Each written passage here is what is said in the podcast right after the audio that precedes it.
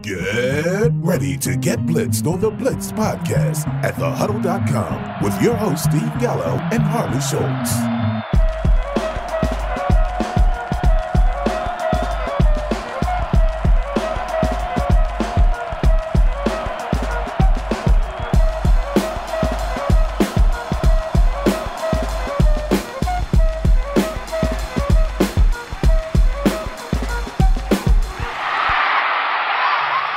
Welcome back to the Blitz Podcast. Week 14, we are entering. Unbelievable. Harley, week 14. It's almost Christmas. It's week 14. And what that means is for season long players, this is basically the last week before you enter your fantasy playoffs. Now, Yeah. that's going to be a crazy, crazy thought when you think about the fact that there are six teams on by. Yeah, tell me about it. Tell me about it. Like, oh, Six.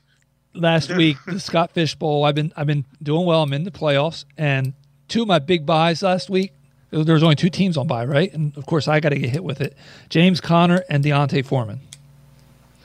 Oh, ouch. Yeah, this week I'm actually in good shape. Believe it or not, I don't know. I must not have any of the six teams on on my team, but um, yeah, six teams on a bye in week 14 is just ugly. The better thing to look at it though is that hey, there's actually six, no, five weeks left because we go 18 weeks this year.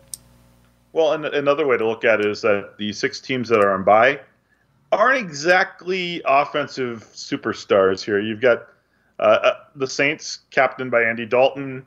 You've got Atlanta, that's being led by Marcus Mariota. You've got Green Bay, which is being led by the shell of Aaron Rodgers. Uh, Chicago, with a obviously a loss with Justin Fields uh, coming back, but uh, he's not 100%, but still, I mean, that's like the biggest name so far. Washington, you're losing out on Taylor Heinicke's led offense.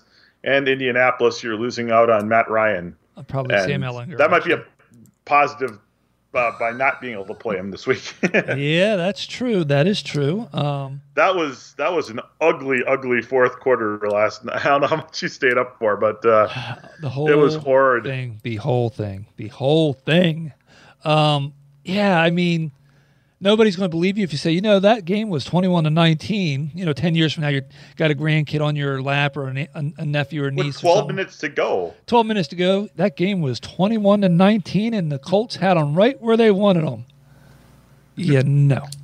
Um, that was just. I've Well, never- you think that Matt Ryan would have experience with losing huge leads in the second half, though. So oh God, you went there. I had to go there. It, it just was. I don't know that I've ever seen anything like that before. Um, and it was look, It, it was like I wanted to cue up the Benny Hill music here. yeah. I mean, it was like, look, I'll give the Cowboys credit. They've got one heck of a defense. They did a great job, but Yes. you don't do that all on your own. Like, the, But they were doing it with like third string cornerbacks out there. yeah. I mean, the Colts are they're complicit in that. It, it takes two to tango that badly. You know what I mean? I mean, you, you've got the entire crowd all chanting for Zeke to get hit, to get fed and get his touchdown. So they basically just oblige and let Zeke score. And then they bring in their third string running back and he scores. Yeah. hey, okay, so I'm going to play devil's advocate here, be Mr. Contrarian. what about that Cowboys defense giving up 19 points to that team? Yeah. right? I mean, how'd that happen? You can't have those kind of mental breakdowns. Well, one of the touchdowns basically uh, was what we've always talked about when talking about the Dallas Cowboys defense. Trevon Diggs is an interception machine, but he also gets burnt a lot. yeah, he was that piece of toast that gets stuck down in the in the toaster on that play. exactly. There was like it was the fire was coming out. He was so burnt. Izel Jenkins, for any Philly fans out there from back in the day, understand toast. That was Izel's nickname, toast. Yeah, so again, obviously uh, he's- a Pro Bowl level cornerback because of all the interceptions, and uh, he can shut down a person. He- I mean, he's not on the level of well, like the Philadelphia Eagles with guys like Darius Slay and whatnot. Uh, he's not on that level yet, but he can shut people down at least or limit them. But he does make those occasional just Bite. boneheaded plays. Bite. He's biting because he's he's guessing, and guessing's not good. Anyway, Exactly. yeah, I mean there were some There was some shoddy quarterback play this week, and then there was some injuries. Oh, it's going to be some even shoddier quarterback play this coming week. Oh goodness, uh, I feel very fortunate in Scott Fishbowl to have a contingent of Justin Fields, who was um, he played, but he was he was you know coming off injury, so I didn't play him, and he's off this week, as well as Geno Smith, who's been fantastic this year. Maybe not as fantastic fantasy wise, but he's been fantastic this year. And then maybe the one quarterback that's been better is Jalen Hurts. Um, so I've been pretty fortunate in Scott Fishbowl this year. Yeah. Well, I'll tell you what. Again, you're not really you're not really talking about a a plethora of superstar quarterbacks. I mean, to get those guys, you didn't have to reach for them in the first round. I mean, maybe Hurts, but no, I, I don't think I took Hurts in the first round. I, I, could be wrong. I don't know. I'd have to go back and check. Anyway, I think in, in my draft there was 20 quarterbacks taken in the first two rounds. Maybe I did take him in the first. No, there's no way I took him in the first round. Just not possible. That's not me. I, am going to check. I'm going to check while I do this. I'm going to throw it over to you for this week's Blitz podcast news, and I'll check.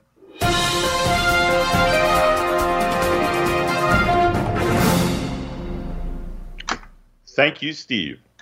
Lamar Jackson left last Sunday's game with a knee sprain, and Tyler Huntley immediately stepped in and did his best Jackson impersonation. And of course, by that, I mean that Huntley failed to throw a single freaking passing touchdown while still managing to lead the team in every single rushing category. the San Francisco 49ers also lost their quarterback this past weekend, in his case, to a broken foot. Jimmy Garoppolo was already playing as a replacement for original starter Trey Lance, who is also out for the year with a major injury. After the Lance injury, the Niners were left with only 2022 Mr. Irrelevant Brock Purdy behind Garoppolo. Purdy was forced into action Sunday and actually looked pretty good. That said, he will never be quite as Purdy as GQ cover boy Garoppolo. the Carolina Panthers have decided to release Baker Mayfield at least until waivers have been run, Mayfield will be jobless. What can I say? I just seriously hope that Progressive doesn't cancel his insurance policy. the Rams also have some quarterback injury news as backup turns starter John Wolford injured his neck on Sunday. With Matthew Stafford officially done for the year with a spinal contusion, the team is now down to Bryce Perkins as their likely starter this Thursday versus the Raiders. Against the Raiders, and with six teams on bye, and with all the other quarterback issues in the league right now, don't be shocked if we rank Perkins as a top 12 quarterback this week. Yes, folks, it is that bad. and finally, rounding out our quarterback centric news for this week, Denver media is reporting that Russell Wilson was not hurt in Sunday's game. They are, however, wishing that he was. This has been your QB centric BPN news update. Yeah, there you go. Um, my favorite subject, quarterbacks. Yeah, I mean, so Scott. Talk, talk, about zero quarterbacks. I mean, we literally are at the zero quarterback level right now, where yeah, most of these quarterbacks are frankly zeros. For the most part, um, but yeah, I mean, I guess that's going to put the theory to its test, then, right? Um, talk about regret. Um, I, I, I drafted Tyler Huntley in, Scott, Scott Fishbowl, probably my last pick or next to last pick, and I rostered him all year long. I dropped him this week to pick up a kicker to start. Well, you weren't alone in that. I actually drafted Tyler Huntley too in Scott Fishbowl as one of the five quarterbacks I took all in round 10 or later. Now, this is important. Like I said, I got my five quarterbacks in rounds 10 or later, but there were 20 overall quarterbacks taken in the first two rounds of my particular draft. Yikes. so somehow I've managed to survive all season with Geno Smith and Jacoby Brissett. Uh, I picked up Cooper Rush for a while. I picked up Andy Dalton bouncing around with guys. Sam Darnold. I've actually, I think I've started every single guy who has played for Carolina at some point, including PJ Walker, Darnold, and Baker Mayfield. Uh, but now I'm at the point where I'm down to uh, being much, much thinner at the position. I had to start Andy Dalton tonight along with Geno Smith this week and uh, I do have Kyle Allen on my bench, who will not be starting anytime soon. And uh, again, I also dropped Huntley. I, I didn't wait this long. I, I, dropped Huntley, I believe, around week seven because I needed wide receiver help that particular week. But uh, no, I feel you. I mean, Tyler Huntley, uh, from a daily fantasy standpoint on the main slate, he's the 13th highest priced guy on the board. Yeah. So in my Scott Fish Bowl draft, in the last six rounds, I drafted Jacoby Brissett, Geno Smith, and Tyler Huntley with my last pick. Um, I've started Geno Smith quite a bit this year. Um, but as I, you should have, he's been very, very good, including in, in a tough matchup last week. Yeah, and so, but my top two drafted quarterbacks was Jalen Hurts, as we discussed earlier, and Justin Fields. Um, I did not take Jalen Hurts in the first round. I knew I couldn't do that. Um, I took Justin Jefferson with the 10th overall pick in my Scott Fish Bowl draft. And then after I took Hurts, coming back, I grabbed not Justin Fields, but I grabbed Darren Disappointment Waller. God forbid if he'd have done something this year. Um, I'm not sure what my team would look like, quite honestly. And then I grabbed. Justin. Well, your, your team is sitting pretty good right now. Last we looked, you were what in the 100s uh, in the second round of the playoffs. 76 actually going into tonight's game. You got 76 trombones behind you there. Yep. Um, and then I'm not going to talk about where I fell to this week, but I'm still technically alive, so well, I guess that's yeah. As long, as long, as you're in the top, what 1200, 1300, then you're good because you get on to the next week. Yeah, and I, I, I, survived the bad week, so if I can survive this bad week, and I, I do have to deal with the fact that Jonathan Taylor is going to be on bye next week. That's not going to help me, but uh, yeah. oh, that I, David Montgomery's on bye also, so I'll be down two of my big four running backs, but uh, otherwise, I get back. Uh, couple more people that were unhealthy and or on bye this week. Ah, got to survive one more week, I think. Yeah, I I was like I said, I was down both James Conner and, and D'Onta Foreman.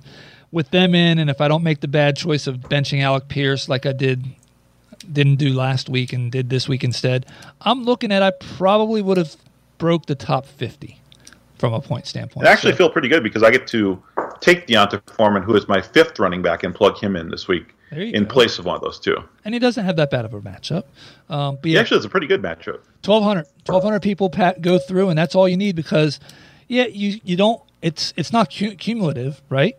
But you do nope. continue to your average goes up, so you, everybody's got a shot basically. Um, but then, yeah, week four for those that don't know. So week round one, 1,500 teams made the playoffs, right?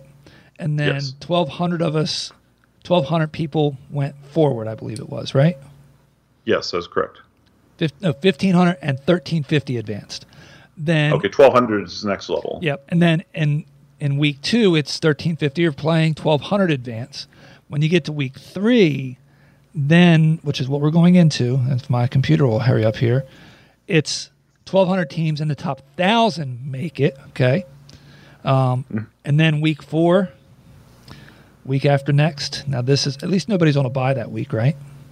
Yeah, I think that's kind of what Scott was aiming for. Is he didn't want the major cut to come until after these week 14 by apocalypse. And, and in week four, it takes a thousand teams, only 500 move on, and then to get into the semis. I think that's probably where I'm doomed.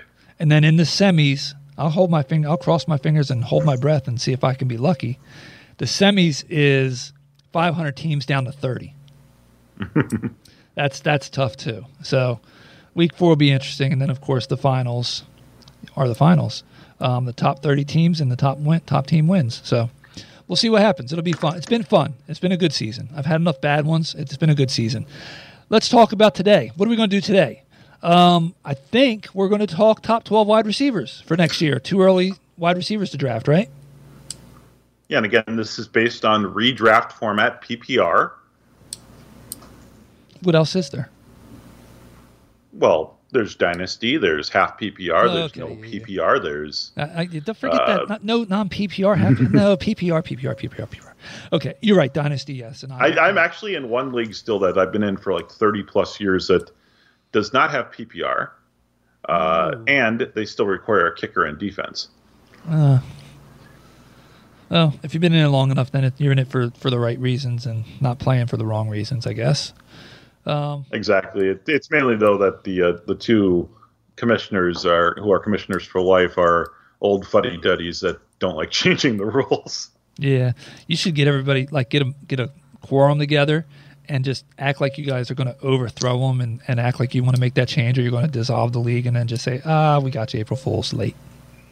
It, it, it's comical that you chose that particular phrase because the league actually started uh, where nine of the current twelve franchises and where most of the current uh, most of the franchises that were part of it were all originally employees at a firm here in Minnesota called Quorum. Oh, how about that? That's Exactly. cool. That is funny, actually. All right, so we're going to do that. We're going to do top twelve redraft PPR wide receivers, and then we'll follow that up with our daily DFS pay up, stayaways, and value plays. But before we get started, Harley's going to set the over under on total number of wide receivers we're going to match on, and then how many we're going to match on in the exact same spot.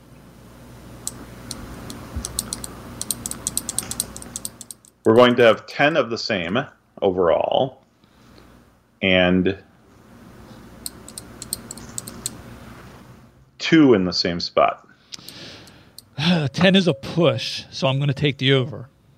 I'm setting the big middle here. You sure did. And two in the same spot. This that's the hard part. I'm going to take the over. I'm, I feel like I'm an over kind of guy tonight. So, oh, Okay. oh, I told you I was going to look at who I drafted first in, in Scott Fishbowl, and I told you it was Justin Jefferson, right? Yes. Guess what? Justin Jefferson is my number one wide receiver for next year, too. Okay. Just don't want It's to a get. good starting point, I guess. Yeah, we'll just start off. That's what my number one is. What's your number one? Uh, my number one, I'm going to go with someone a little bit older, and that's Davante Adams. Adams is currently on a pace to obliterate all of his personal career highs, despite no longer having Aaron Rodgers throwing him the ball. He's going to get the number one seed this time, only because he is a bigger touchdown producer than the other top wide receivers on the board. So I considered four of my top five for the top overall position. Okay. Mhm. Only one of them I, I did not decide. Okay, I don't think he, I like he's not number one. He's not number one overall to me. But Davante Adams was somebody in that decision making process. However, I don't know what's going to happen at quarterback for him. Is he going to get the ghost of Christmas past Aaron Rodgers throwing to him again? Will it be David Carr? Derek? David? Derek? Will it be Carr? Um, will it be, I don't know, um, Justin Fields? What, what, what- I was going to say I don't I don't know what Carr's uh, contract status is there, but I believe Adams is under contract for next season. What will it be? Baker Mayfield? Like, Yeah. I just don't know. I, I don't feel comfortable knowing who his quarterback's going to be next year. And because of that, I didn't want to put him at one. And that's why I didn't put him at two. And that's why I didn't put him at three. I probably could have put him at four, but I landed him at five. I, I personally believe it's going to be Adams and Carr, and they're going to have another great season next season. But no, I I can understand what you're saying. Okay. All right. So who do you have at number two? Number two, uh, number two is Tyreek Hill. Hill has completely answered his critics' re- questions regarding how he would perform without Patrick Mahomes. I'd like to see him step up the touchdowns a little bit. He doesn't have a ton of them this year, but he's leading the league in receptions and receiving yards. Uh, he's, I think, he's top three in targets this season, and again, he's doing that all with a quarterback that is, again, nowhere near as good as the quarterback he had last season. Now, that just says to me that he is going to be an elite matchup proof wide receiver that you can play any given week. And again, I don't see Tua getting worse next season. I think that he's only going to grow his skill as he continues to develop in the league. So I don't have a, I have a hard time not agreeing with that because I considered Hill as my number one overall. Um, but I didn't have him at one. I didn't have him at two. I have him at three. And that's not any slight on Tyreek Hill. For me, after JJ, after I placed JJ, it comes down to my number two pick, which is Stefon Diggs, right? And I, then I look at Tyreek. Hill, and I looked at each quarterback situation. And while I don't dislike Tua, I like Josh Allen just a little bit better. So that for me was the tiebreaker in putting Tua, putting Diggs at number two behind JJ and Hill at number three behind Diggs. Okay. Well, you've already mentioned my number three, and that's Justin Jefferson. Jefferson may actually end up leading the league in receiving yards this season and next season, for all I know. But one thing, he needs to be more consistent with his touchdowns to jump ahead of Tyreek and Adams, in, in my mindset at least. Uh, he's been very hit or miss on touchdowns this season. He, he went six weeks without a single touchdown.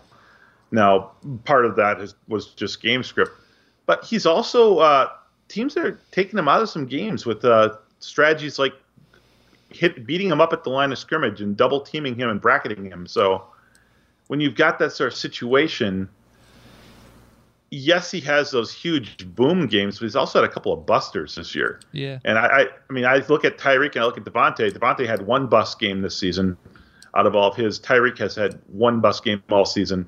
Jefferson has had four or five. Fair. That's fair. Um, that's very fair, honestly. Um, okay, so you have number one, Davante Adams. Number two, Tyreek Hill. Number three, Justin Jefferson. Yes. I have J.J. Diggs Hill, and we know I have Adams at five. At number four, I have a guy that he he's the only one that I said I didn't consider for being number one overall, right? Um, and that's Ja'Marr Chase.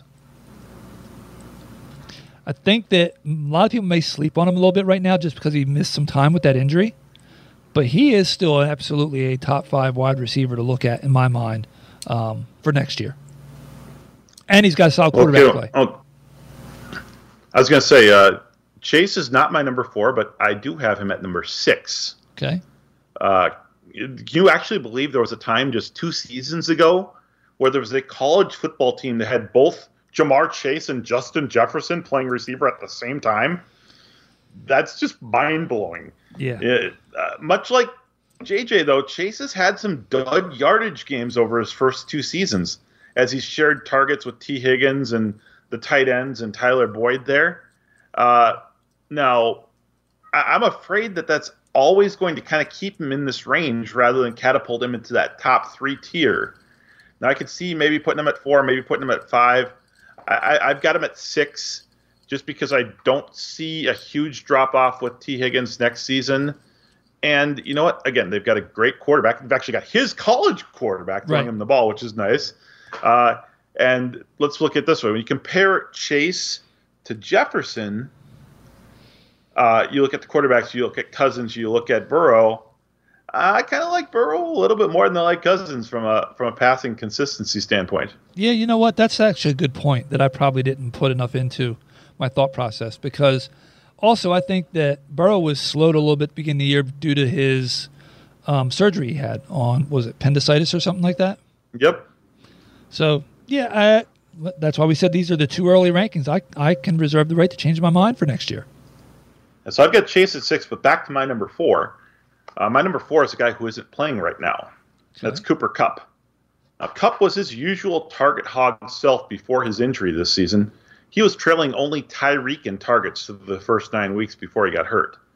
The only concern here will be is Matthew Stafford going to be able to recover from his spinal injury to play decent or even just to play at all again? Ding ding in ding. which case we don't know what the quarterback situation is there. Obviously, they're not going to be able to draft a high quarterback because they traded their third overall, likely third overall pick to Detroit uh, in this coming year's draft.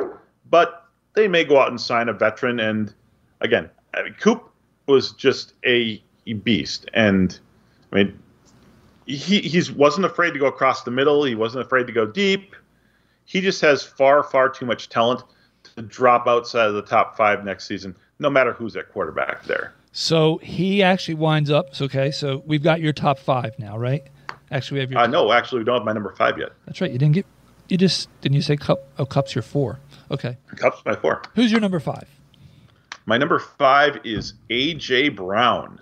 Okay. Oh man, was I wrong this offseason about Jalen Hurts? Uh, he's going to be a stud on the ground and through the air. Let's just, I, I, I admit, I was wrong. My bad. Uh, Brown will still have to share his workload going forward with DeVonta Smith and Dallas Goedert once he comes back from his injury. But the TD upside is so sweet there with Brown. Any given week, you can see a two or three touchdown game. Uh, he actually could move up the ladder even into the top three or four if he can finish out this season and post an injury-free season, something that he hasn't had in, during his short first time, uh, first couple of years with Tennessee. So I love the enthusiasm about AJ Brown as an Eagles fan, um, but I'm going to recap. Your top six actually Yep. would, be Davante Adams, followed by Diggs, followed by J- Nope. nope, no, I'm sorry. Two is- Hill, Hill, followed by JJ, followed by Kupp, followed by AJ Brown, followed by Chase. Yes. Okay. And mine is JJ, followed by Diggs, followed by Hill, followed by Chase, followed by Adams. And at number six, I have Kupp. And you nailed exactly the reason why I have him at six. It's there's just quarterback questions I wasn't sure about. And I was like, I can't push him down any further because with trash, he still would probably do well. Um, but it's He has done well with trash before there. fair, fair point. Um, but I just felt that if I'm going to put a guy, if I'm putting somebody above somebody this high, and look, you can't go wrong with any of these guys. That's, I mean, no. think about that. Not at all. in any given year in the past, if we said, okay, here's what you're getting as your wide receiver one, if you take him off the board, you'd be like, yep, taking it. And we, we're six players in and can say that. So that, it's no small feat that, that say that he's my six, honestly, because the six is almost the equivalent of a one in years past. When we get to slide down to number seven for me, and my number seven was as high, I believe, as number two on your team, and that's Stefon Diggs. Diggs' talent is comparable to that of Kupp's in terms of his ability to go across the middle of the field. He's also the same age as Kupp's, so again, if you're talking about from a dynasty standpoint, which we aren't, uh, the biggest difference between Diggs is that he has a younger, more talented, and obviously a healthy quarterback in Josh Allen. Well, except for maybe that whole shoulder thing. But you know what? This is also countered with the fact that Diggs has a whole bunch of other weapons to share touches with there in the passing game. Well, Kupp is basically all that Los Angeles has. Uh, plus, you know, Diggs plays half of his games in Buffalo, where I mean, even as early as September, weather could be an issue there any given Sunday. So, again, not a huge factor with Diggs because he can play and catch the ball tough in, in cold weather.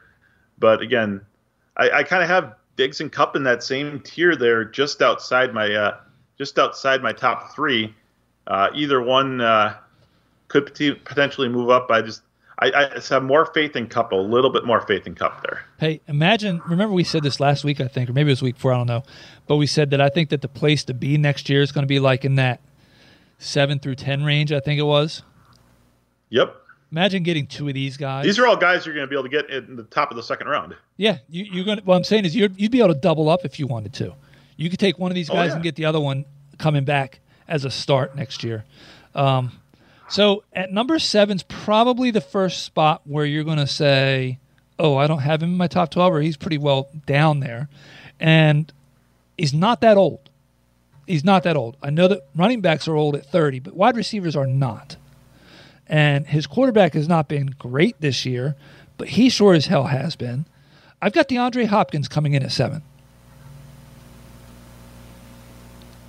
He is the first player that did not make my top 12. Wow, see that? And I think since he's I will say back- this Good. Um, I have him ranked at number 15. And the only reason he didn't really kind of punch his way into that top 12 is there's some question marks around the coaching staff there, there's question marks around the quarterback there, and there's a question mark about what the split is going to be in workload there next season with Marquise Brown and DeAndre Hopkins, assumedly both being healthy. We've only seen that one time this year, and that was last week. I think they both had like three or four catches. Oh, that was two weeks ago. I'm sorry, three or four catches for both of them. well, let's see here. Um, since returning from injury, or I'm sorry, suspension. Did I say injury? Um, he's been the number four ranked wide receiver in total points.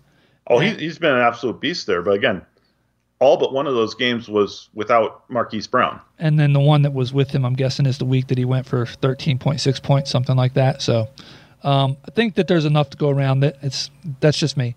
Um, I've always been a big fan of his, and I think that we see people discredit him just a little bit based on age and the fact that he missed half a year, and they don't realize just how dominant he's been. And hey, then the next five weeks will show us what's up with him and Marquise also a little bit. Well, and again, we'll, that'll definitely shake itself out into going into next season. And for what it's worth, I actually have Brown ranked 13th. So I've got them both in that uh, high wide receiver two range. Yep. Well, Brown, for what it's worth, just missed my top twelve. Okay, so now you've got we've got your first seven, and you've got my seven. Who do you have at eight? I've done seven so far, so let's roll. Number eight, I'm going to go with CeeDee Lamb. Lamb seriously took the next step this season, proving that he could be an alpha wide receiver when the team was shorthanded to start the season. The continued growth of Michael Gallup, along with his re signing, as well as the growth of Dalton Schultz, will keep defenses honest. And you know what? He has a talented younger quarterback. I mean, we, we don't talk about Dak as a young quarterback because there's been so many new quarterbacks come up in the last couple years, but he's still a very young quarterback by the, the nature of the league. So you've got a good offense there. They play most of their games either indoors or in good weather cities. Uh, g- give me Lamb all day at, at eight. Well, we have our first match of this process. I have CeeDee at eight also. I almost had him at seven. Um, I didn't really consider him at six, but I did almost have him at seven. I almost had him down as far as 10, but I wound up sitting him and seating him at number eight, especially if we get the CeeDee Lamb that we saw last night. Yeah, that was pretty spectacular. And for what it's worth, people, we are recording. If you don't know, we're recording on Monday night. Tampa Bay is playing the Saints. Last I looked, it was three nothing Tampa Bay. Um, so, there, that's what I'm talking about when I when I refer to CeeDee last night. All right, so we both have him at eight. Um, I'm going to give my number nine since this person's already off your on your board already. Okay. Okay. At number nine, I have AJ Brown. And the main reason I have AJ Brown at nine, one, I still I wanted him inside my top ten. I felt that he's worthy of being in the top ten. Absolutely worthy of being top five, quite honestly. But it is an it's a run heavy. I'm not gonna say run first. It's a run heavy offense. And when you talk about like players disappearing at times, he does not have to be the focus of that offense. But yes, he could score two TDs at any given second in the blink of an eye. That's why I pushed him down to number nine. Um, I'm just a little worried that the offense isn't going to cater to him the way Miami does, and Buffalo does, and Minnesota does, and, and LA does with their guys that are their number ones. Okay, well, my number nine is a wide receiver two on his own team. That's Jalen Waddle. I didn't think that Tua could support one wide receiver one, let alone two wide receiver ones. Well, much like my concern with Jalen Hurts, I was wrong here too. Uh, Waddle's yardage and TD numbers will never equal that of Hill, but he is a PPR beast that will never see a team's top cornerback, nor will he ever face double coverage. That alone is going to keep him in that the possession standpoint where he's going to be able to catch seven, eight passes a week uh, going forward for the foreseeable future there. Yeah, I for what it's worth, he's in my top twelve.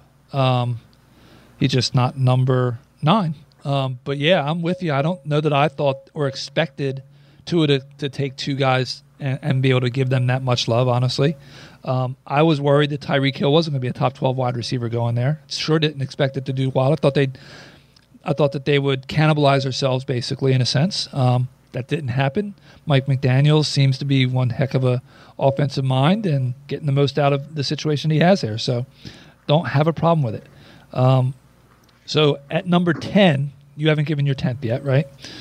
I think we might actually match at 10. At 10, I have a guy that he could possibly have quarterback questions. I, I, that we don't know yet. Um, but I think in any stretch of the imagination, in the past year and three quarters, he's shown himself to not be a, a flash in the pan. He is the real deal. Amon-Ra St. We're going to match here. Yeah. Amon-Ra St. Brown, you got him at 10?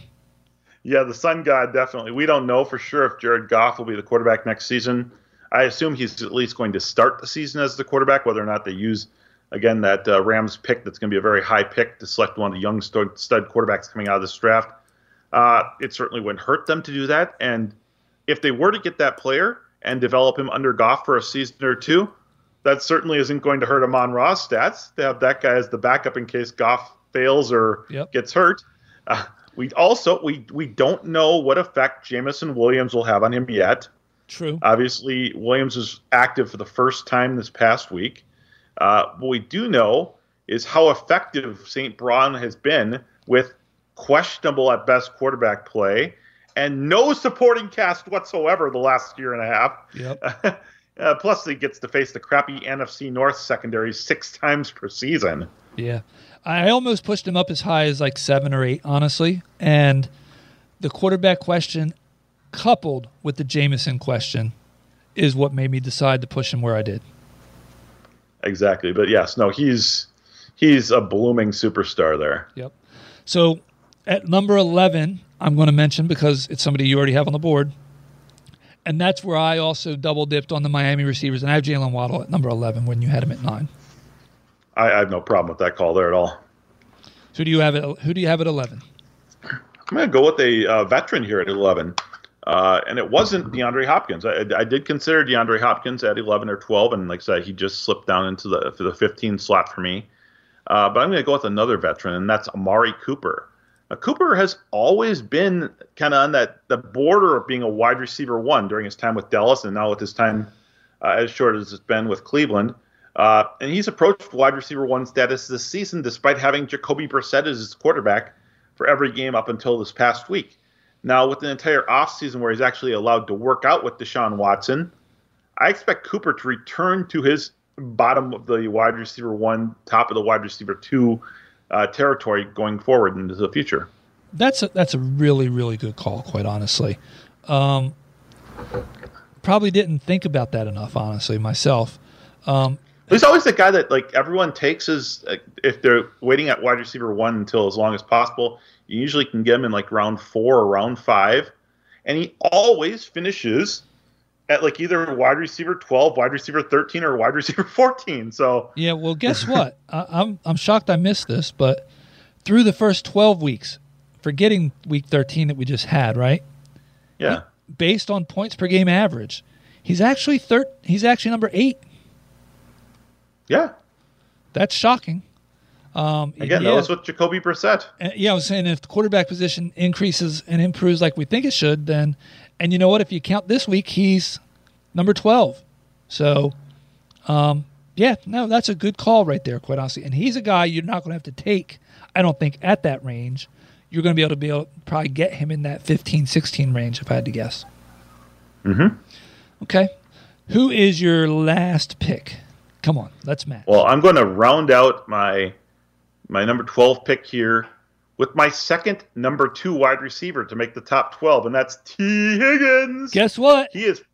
We've got a third match. We got a third match. He proved this season that he can be the alpha if Chase does miss games. He also shown over the last two seasons that he can perform as a wide receiver one while still playing second fiddle to Chase. So it doesn't matter if they're both on the field. Higgins has produced wide receiver one uh, borderline wide receiver one stats for his entire career.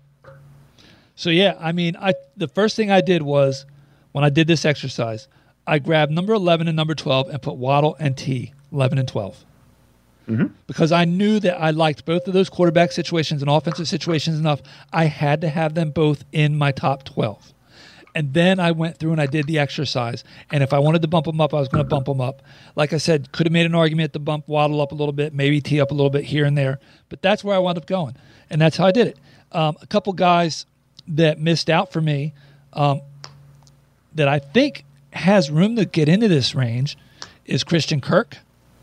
Mm-hmm. Um, and then a guy who's just been super, super solid for his entire career. Um, but again, not sure what the quarterback situation will situation will hold for him. Mike Evans, and then one last one was DK Metcalf.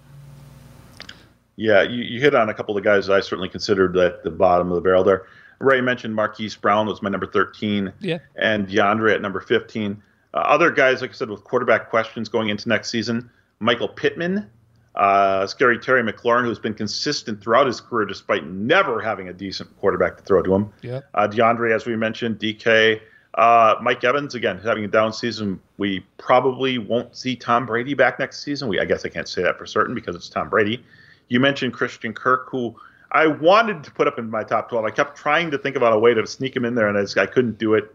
And another guy who I think can kind of push that number 12 spot is Mike Williams if he can finally put together a season where he doesn't get hurt and miss half the season. You know what? So could Keenan Allen if he could stay healthy too. There are two other guys. And then what about a couple of the rookies? Um, Chris Olave, Chris Olave, Garrett Wilson, um, Garrett Wilson, Drake um, London and Atlanta if they do something. Um, again, what? we got quarterback question marks pretty much on all of those teams, but Yep. uh, again. Olave's uh, he's already a legitimate wide receiver too. I think. Uh, I believe Garrett Wilson has been a top. I think it's like 15 wide receiver over the last six weeks. Yep. So I mean, wide receivers deep for next year. Deep. It really is, and it's been it's been deep for the last couple of years. But n- this coming season, this exercise really highlights that that you're you're going to get guys like Pittman and McLaurin and, and Cooper and Hopkins and those guys. You're going to get those guys in the fourth round of your draft. Yeah, and it's going to bet. It's what's going to. People are like, "Oh, cool, I can wait on wide receivers." No, it's going to. So here's what happens too. Uh, I'm going to be all over the place here. It's going to give you one of two options, basically, right? You're going to go wide receivers so deep. I'm going to nail running back in the first couple rounds because I know I can get two comparable wide receivers a little later. Or because wide receiver is so deep, then the top, the cream of the crop, really does kind of separate from the rest of them, makes themselves a little more valuable because of that. And maybe you say, I'm going to actually, because I'm near the mid end of my draft, I know I can get two of those top five or six guys. I'm going to do that and put myself in a weekly advantage week in and week out. And then I'll fill in with my running backs, you know, some guys that are going to catch the ball a lot and stuff like that in rounds three and four. Well, and again, it might also uh, it's kind of a teaser for next week when we cover our top tight ends for next season. Yeah. Uh, it might be a reason to even more heavily uh, attack a guy like, say, a Travis Kelce or a Mark Andrews. Uh, Kelce either at the end of the first round or Andrews maybe near the end of the second round because again, as we've seen this season, the tight end position was a barren wasteland of death and futility. So having one of those guys that's reliable on a week to week basis is huge.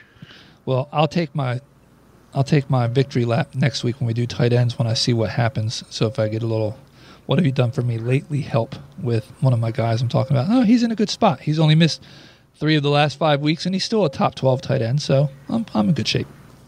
Well, you know me, I like to I like to dig deep for tight ends on a week to week basis for daily fantasy, which we're going to segue to here shortly.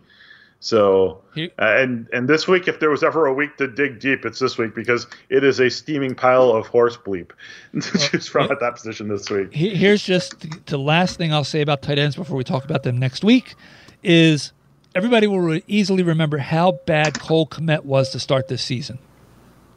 Oh, he was cuttable. People wanted to throw him off the top of buildings. He, he is currently the tight end eight. Oh, I believe it. Tight end eight. Let's see what happens if we do this. Zero zero six four.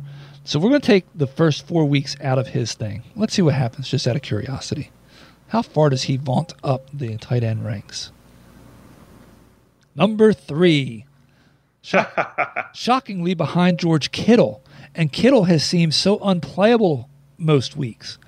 yeah, I think that that they're both getting a slight boost by the fact over that period that obviously we've lost a couple weeks of Dallas Goedert and a couple weeks of Yeah, um, oh, absolutely.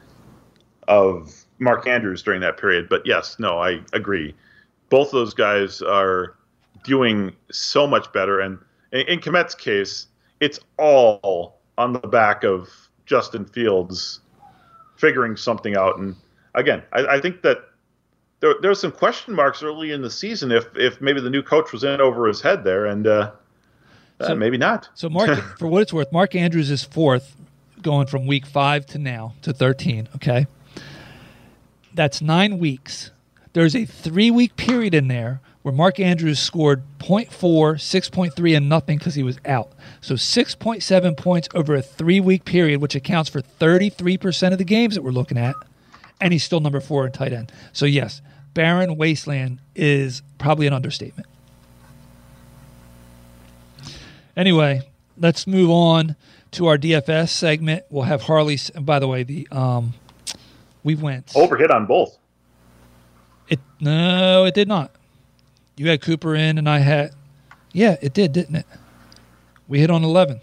Yeah, we, but we had 11 of 11, we had 11 of 12 uh, matches and three in the spot. There we go. How about that?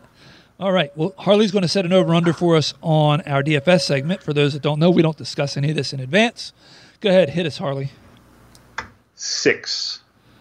Six. I'm feeling frisky. I'm feeling frisky. Give me the over. All right, start us off. Who you paying up for at the quarterback spot?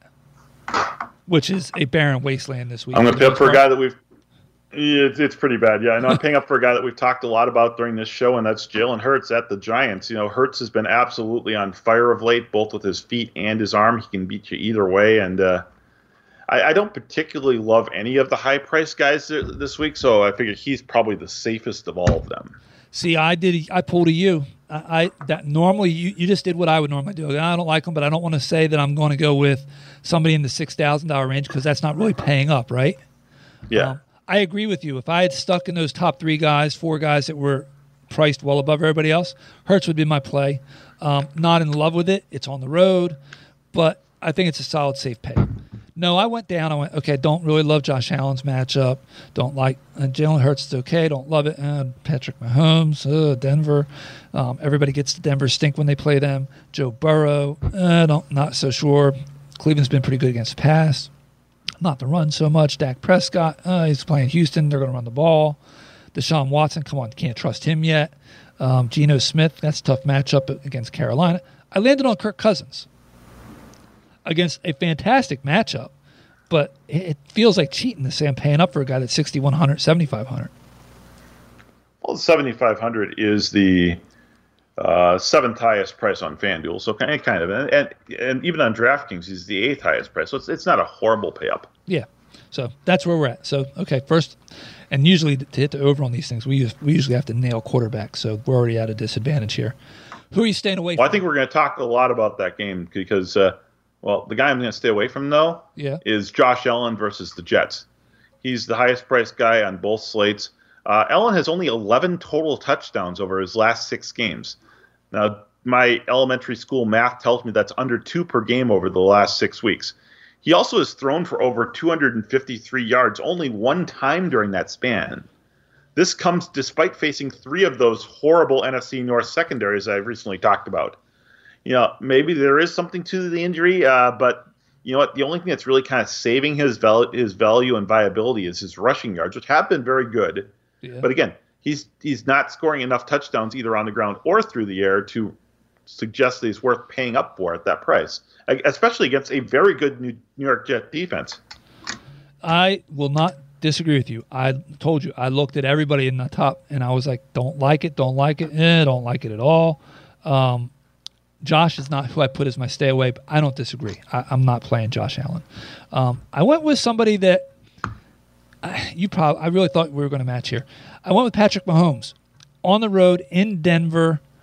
Um, Denver is not a good team, but you know what? Defensively, they're pretty strong, and nobody's given up fewer points to the quarterback position than the Denver Broncos. And I don't know what it is, but it seems like that stink that Russell Wilson offensive stink rubs off on their their opponents. So, but the only reason I almost didn't say that is coming off that big loss to Cincinnati, they they may want to just show out. So maybe I'll be wrong for saying Pat Mahomes is my stay away. No, I, I, I'm. I hate to say it, I'm not going to be excited to play Pat Mahomes either. But it is Patrick Mahomes, and he has been nothing but magical in his brief career here in the NFL. So it, it's hard to bench him, uh, particularly when you look. I said, look at the just dearth of horror below him on the on the quarterback board this week. But uh, yeah. yeah, neither one of those two guys is going to be gracing a lot of my lineups. Yep. All right, so who's going to be your value play? I think we could match here. Well, I did just mention that I do like that game, Detroit, Minnesota. Yep. Uh, my value play is going to be Jared Goff versus Minnesota. Minnesota has a soft secondary that is finally they're finally starting to get healthy. They might get two of their cornerbacks who have been out back this week, but Goff is at home. He's coming off a huge win against Jacksonville, where he really played well. He gets one more week of practice with Jameson Williams, who I would be surprised if like if, if let's say Detroit gets the ball to start the game. If I was them, I would have Williams run a, a deep pass route on the very first play and just Goff throw it up to him, see if they can do uh, kind of what Green Bay tried to do against Minnesota in their first meeting this year, which was uh, on the very first play, they set uh, uh, their rookie uh, Christian Watson deep, and he had a touchdown, but he dropped it. Uh, I'd love to see Detroit try that same play, assuming they get the ball right away. Yeah, we match. I have Goff there too. I mean, if you look at all the quarterback plays on the board, Goff is almost like chalky. He very much is. I mean, the, the middle tier there. Uh, do you trust Tyler Huntley? I mean, he didn't. No. I mean, he looked good, but he didn't look great. Uh, it's a good matchup, obviously, for Baltimore. Mike White, uh, Buffalo's secondary has been a little sketch of late. Uh, you're not going to start Tom Brady against San Francisco. Uh, Trevor Lawrence versus Jackson uh, uh versus Tennessee might be decent. Uh, I mean, Kirk Cousins, that might be your value play. yeah, right. Exactly. So, all right. So we got one out of three. It's ugly. Good. It's uh, who are you paying up for at running back? You know, I had a hard time at running back too. Uh, just yep. These matchups scream ouch. Honestly. Yep. um, so the first one, of course, matchup wise on paper, you look at you, Kenneth Walker. However, it sounds like he's dealing with a sports hernia and is not going to be able to suit up, right? Um, but that's probably the best yeah, matchup. We, we, don't know for certain yet, but yes, its odds are he's not going to. That's probably the best matchup in the top 10, six, seven, eight, whatever you want to say. Um, I then moved to. Well, Mixon, if he plays, yes, but see, there, has again, a good matchup against Cleveland. But again, we don't know if he's going to play. Right, and I'm not. I'm not going to risk that. Not tonight. Not in saying that. Um, no, he's a no-brainer if he's going to play because you see what Samar, Samaje Perine's been doing. Um, Perine. So then I went to Tony Pollard. That's a juicy matchup. And then I went, yeah, but uh, Zeke, Pollard, who are they going to give it to? right? Um, mm-hmm. in, in a more traditional sense, it really should be Zeke because of the run defense. Pollard's a little more involved in, in both pass and run. I, so I was like, I'm going to take a guy that I think I probably shouldn't take. He doesn't have a good paper, good matchup on paper. Um, and you're probably thinking I'm going to say Sa- Saquon Barkley because Philly's been hit hard by the running back of late, right? Up until this week when they held Derrick Henry in check, and they got their rookie DT back. So it's not the, it's not Jordan Saquon Davis. Barkley, Jordan Davis, um, man child. Um, it is Nick Chubb, and I will be calling. I believe for the Browns to upset Cincinnati in Cincinnati after they just beat the Chiefs by three. How's that? Interesting. Um, well, again, yeah, you talked. We talked about all the high price guys there. Uh, I mean, Derrick Henry's matchup on paper looks pretty darn good against Jacksonville, but Henry's had a couple of bad games in a row. Yeah, he's not been so, good lately. I, I think that Henry's going to be okay, but again, I'm not certainly not paying. He's got the highest price on FanDuel. Yep. Among running backs, I'm not, I'm not paying that for him there. Uh, coming off two stinkers, uh, Dalvin Cook's got a decent matchup on paper, but uh, it, it's really annoying to see the lack of usage he's gotten over the last couple of weeks, including ceding entire drives to Alexander Mattison, which is just absurd. I mean, Mattison is good, but Mattison isn't going to be on this team next year. Delvin Cook is going to be. So right. Well, they're saving. Uh, and we kind of went down the same list and the same arguments, and I actually settled on Pollard. I think that both Pollard and Zeke will have huge games, and uh, obviously, I think this past week that Pollard kind of said that you know what I, I know it's Zeke, but this is my show now. I'm the number one, and the the way that uh, the crowd was like just chanting and, and and praying that Zeke could get in there for one chance at a touchdown at the end. That that says all you need to know about what the fans think. They're like they like Zeke, but they know Pollard's the number one. the the funny thing is, what the way I described what you did at quarterback versus what I did I think that's yeah. why I went back up to Chubb because I'd already done that that like depressed pay up value at quarterback and felt guilty about it. Because mm-hmm. Pollard's still highlighted on my screen from where I, I had clicked on his name, believe it or not. So yeah, I just don't like any of the pay ups, quite honestly, very for the higher price guys, both at quarterback or running back this this this week. Yep. Well, as for my stay away, uh, you talked about him. Uh, I think we might actually match on this one. I'm not sure. Uh, I went with Saquon versus Philly. Uh, Barkley has scored in two of his last three games, but if you look at the rest of his stat line, it, has been really kind of mediocre, if not borderline pathetic. Now he's going to face a Philadelphia defense that got Jordan Davis back. that also added Linval Joseph and Ndamukong Suh in the middle. I mean, that's not very good. I mean, I think with Barkley, you're hoping for maybe five catches and 40 yards through the air, and then maybe 30 or 40 yards on the ground here. yeah, I mean, he's not my stay away. We don't match. Um, only because I, the other guy that I, I'm staying away from, I think, has a worse matchup. And I'm sorry, but it's just not pretty to me. It's not pretty to me. Um, Christian McCaffrey at home versus Tampa Bay, normal scenario is going to make me look twice and probably pass, right? I mean, yeah. Tampa Bay is like 30th against the run for, for running backs and fantasy points allowed. Add in Brock Purdy and a week for Tampa Bay to get ready for that, even if it's a short week like it's going to be. I just can't get on board with 85 85. I, I agree. The price is a little high. The perhaps the only saving grace for McCaffrey is that with Purdy at the helm, he's going to catch a lot of swing passes, and a lot of if he can dump get, offs. Which if, if, he can get out into the passes, because they're you know he doesn't have to stay in to protect them. Yeah, but again, it, that's the nice thing about McCaffrey is that uh, the one thing that Tampa is very very bad at is covering pass catching backs. True. They're they're very very good against the run, and they started the season actually kind of mediocre against the run, but they've gotten healthy and now they're very, very good. I think Vita Vea was out for a few few weeks early on, if I remember right. Yes. Uh, and yeah, the run defense, I, I, am not counting on McCaffrey for running more than like 40, 45 yards here, but I'll take eight receptions for 60 yards in the passing game. Uh, fair point, fair point. But yeah, so we didn't match there. But again, no, I, I don't want. I don't want to pay 8,500 for him. That's that's for sure. Yeah, exactly. All right, who is your value play? I think we can value play is always hard at, at tight end, at wide receiver and, and running back. I think we're going to match on our value play here. Well, you know what? Our value play is someone that we're both going to be starting in our Scott Fishbowl lineups this coming week. Amen. And that is D'Onta Foreman at Seattle. You know, Seattle is near the bottom of the league against the run. Currently, I believe they're ranked 30th coming into this week, and they had another horrible performance this past week. They just allowed the shell of Cam Akers to score twice. yeah. I mean, I honestly I had to look at it twice because I was like, is, is, he priced right? Like, why is he? And I was like, well, he's a little higher FanDuel. Um, but yeah, fifty four hundred dollars on DraftKings just seemed way too depressed. Um, I thought he should have been in the low six six thousands at least. So mm-hmm. yeah, we matched there. Um, and yes, I'm probably starting him over James Conner. And then it depends on if I want to start James Conner over Miles Sanders or not. So we'll have to figure that out. But D'Onta is going to definitely be in my lineup. All right, let's run on over to wide receiver, um, which, of course, we gave our top 12 on earlier for next year. Who are you paying up for at the wide receiver spot?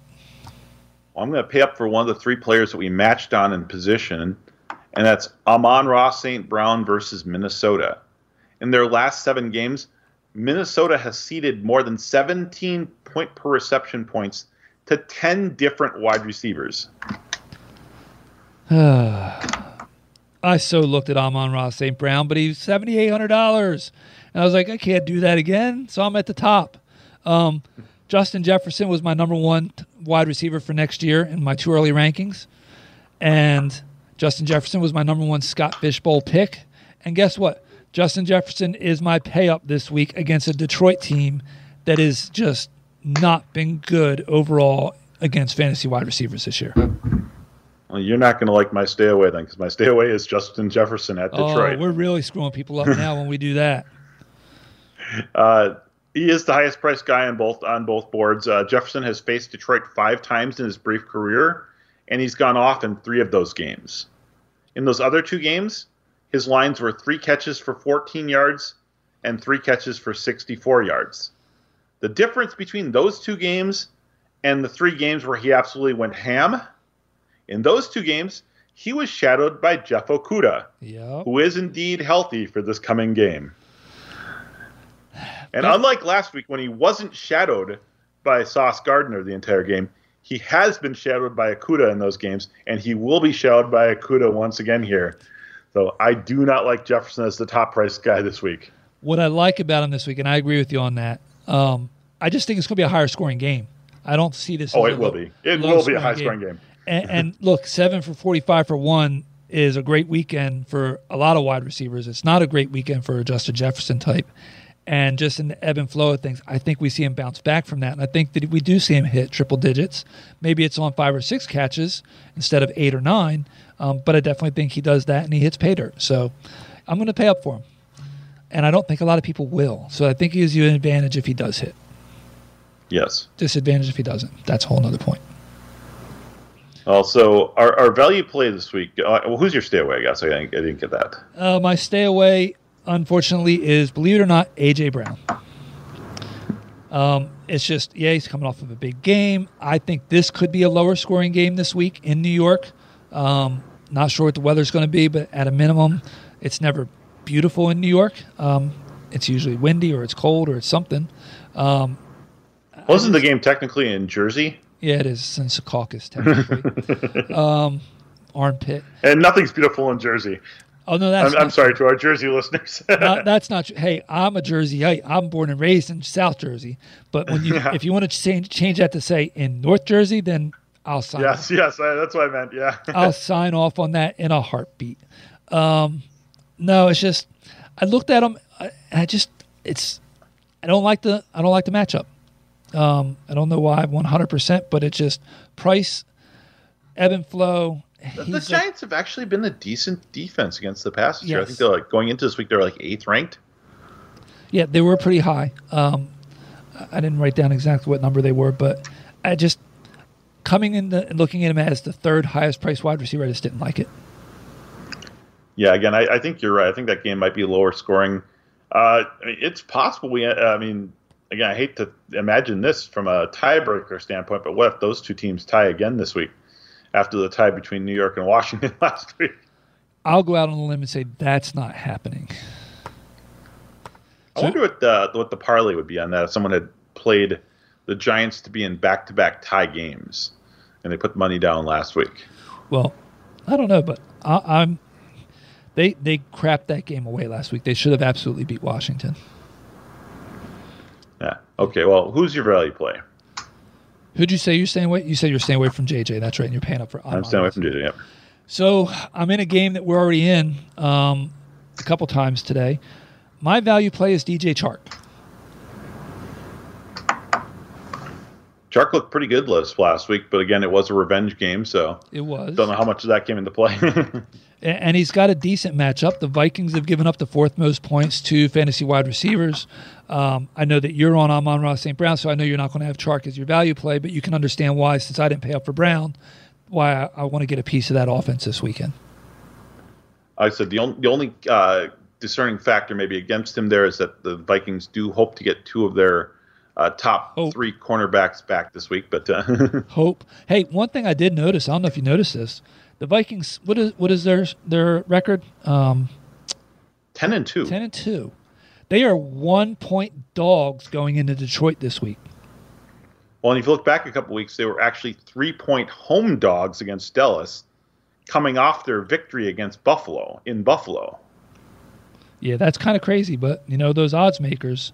Um, But also going into this last week, uh, I haven't done the math yet to find out from this past week's score, which was fairly close.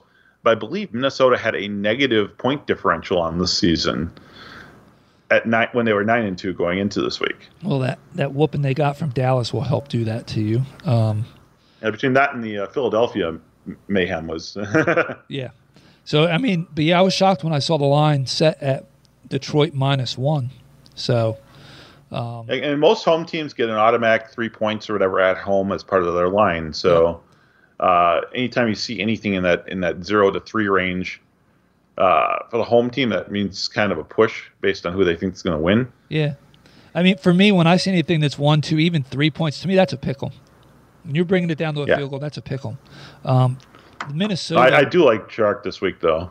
Minnesota at 10 and 2 shouldn't be a pick 'em with a team like Detroit, but Detroit's played really well this year. Their record does not reflect how well they've played. So here's the interesting thing. I, I mentioned the fact that DJ Chark had a great game last week in a revenge game narrative. Well, my value play last week was also a revenge play narrative in that same game. The problem was my guy, Marvin Jones Jr., Uh, he didn't get targeted until the second half of the game. In fact, the Joneses as a group didn't keep up with the Lions last week at all, as Marvin and Zay and fifth string wide receiver Tim Jones. I, I, Tim Jones can't be a real name, can it? He's their fifth string wide receiver behind Jamal Agnew. Uh, those three Joneses uh, were just completely ignored for the entire first half of Jacksonville's game. Now, Zay did end up being tied for second on the team in targets by the end of the game, but his poor final line is going to keep him with minimal ownership this week. So that's why I'm dialing up Zay Jones this week against a Tennessee team that has now given up after this past week 23 double digit PPR receivers this season. Uh, you know, I've been a big fan of Zay Jones all season long, quite honestly. So um, shocked that I actually didn't go that route. But yeah, I like Zay Jones as a play. Yep. All right. Again, people people are going to be off him after the yeah when they, when they look at the line that says two catches for 13 yards but if you don't look at that seven targets, and in fact that literally six of those seven targets were in the second half, which again, no excuse, no excuse whatsoever there. yeah, I mean he was second on the team in targets to Evan Engram, who had seven. He was tied with Engram with yeah, seven. Yep. And then yeah, Kirk who had eight. So. Um, yeah, I mean that's where you got to look into the past past the final numbers into the numbers a little bit more. So, well, let's run on over to the tight end position, Mister Tight End Whisperer. Um, yes, and it, it's a, the whisper is a scream. It's more a scream than a whisper. yeah, who is who is it you're going to pay up for at the tight end spot? Uh, we've talked a lot about this game. I'm going to stay in the game. Detroit, Minnesota. T.J. Hockenson. He gets the revenge game against the Detroit team that's handing out receptions and touchdowns to the position like Halloween candy this season. We have another match. Um, we're not going to hit the over unless we. Nope, we're still not going to hit the over. Um, yep, that's the first thing I wrote. Hawk revenge. That's what I wrote. Um, There's no way that Minnesota is not going to get him a touchdown in this game. I would agree. Yeah, he's an easy play for me. He'll probably be chalk on everybody, but and he's even his price is even depressed. I mean, you get him for twenty five hundred bucks bucks less than Kelce, and twenty five hundred no fifteen hundred. I can't do math, and fifteen hundred less on FanDuel. So yeah, he's a good value. Yeah, well, and that's the reason why I'm technically staying away from Travis Kelce at Denver. Uh, the four tight ends that are uh, on a level not far from Kelce's. I, no one's on Kelce's level, but the four tight ends close enough to Kelce's rarefied air yep. this season. Gerald Everett, Mark Andrews, Darren Waller, and George Kittle. Well, that, that foursome against Denver finished with a total of 16 catches for 134 yards. That's an average of four catches and 33 yards. Uh, Kelce's going to do more than that. Kelce's going to probably finish with a decent line. He's probably going to score after not scoring this past week. But this isn't the ceiling game for Kelce. This is going to be a game where you're happy with 660 and one. Yeah, and you might wind up with 445 and one, honestly. Yeah. Um, he's my stay away also. And then I threw in a, another just, hey, here's an early Christmas gift for you. Stay away from Mark Andrews also. Yeah. Just, it's not worth it. Not at that price. Too many question marks. All right, so we got another match there on the stay away. I think the value play is going to be tough. It, it is tough. Yeah, there, there was no one I wanted to make my value play this week. Uh, I looked at the bottom and it's like, I mean, maybe if David Njoku is out again, I'd take another chance on Harrison Bryant, who yeah really wasn't involved as much as I thought he would be involved. Uh, Cincinnati, they're going to be without Hayden Hurst, it sounds like, which means that they're going to have to uh, play uh, Mitchell Wilcox, who I just I don't think he's going to be involved a ton in the offense. Didn't mind Will Dissly uh, at home versus Carolina. Uh, ultimately, though, I just decided, you know what? None of these guys is really a value enough for me to want to play them. So I looked up the list a little bit higher, and I sold on the fourth highest priced guy, Pat Freiermuth. He's 4,500 on DraftKings, and uh, he's 5,800 on FanDuel, which is not really a value, I guess, but uh, uh, considering the price of the top three guys, he's a value compared to them. Uh, seven of the 12 tight end ones to face Baltimore this season have reached double digit PPR points. And Pat, for his behalf, he's got 50 receiving yards in four of his last six games. So double digits, I think, is pretty much a safe bet for Freiermuth, and uh, I think he's going to score a touchdown in what should be a fairly low scoring game. So I actually thought you were when you said I'm going to go up the list some. I thought you were going to stop at Greg Dulcich, who, which is who I considered. Um, I, I did consider Dulcich too, but I just I really don't want to trust anyone in that Denver offense uh, uh, right now. It's just it's such a, a ham show there. It's it's awful. understandable. I also stopped and took a glimpse at Evan Engram. Also, um, yes. at the end of the day, I said, you know what? If I'm going to go cheap, I'm going to go cheap. Um, I went with a guy who's got his last chance to make hay. He's got a decent matchup. The team he's facing is just outside the top five in points allowed to the tight end position in fantasy points. I went with Jack Stoll. There is nothing flashy about Jack Stoll. He was three for 41 this past week. You'll be happy to get three for 41 from him again this week, quite honestly. Um, I absolutely despised the tight end value plays this week.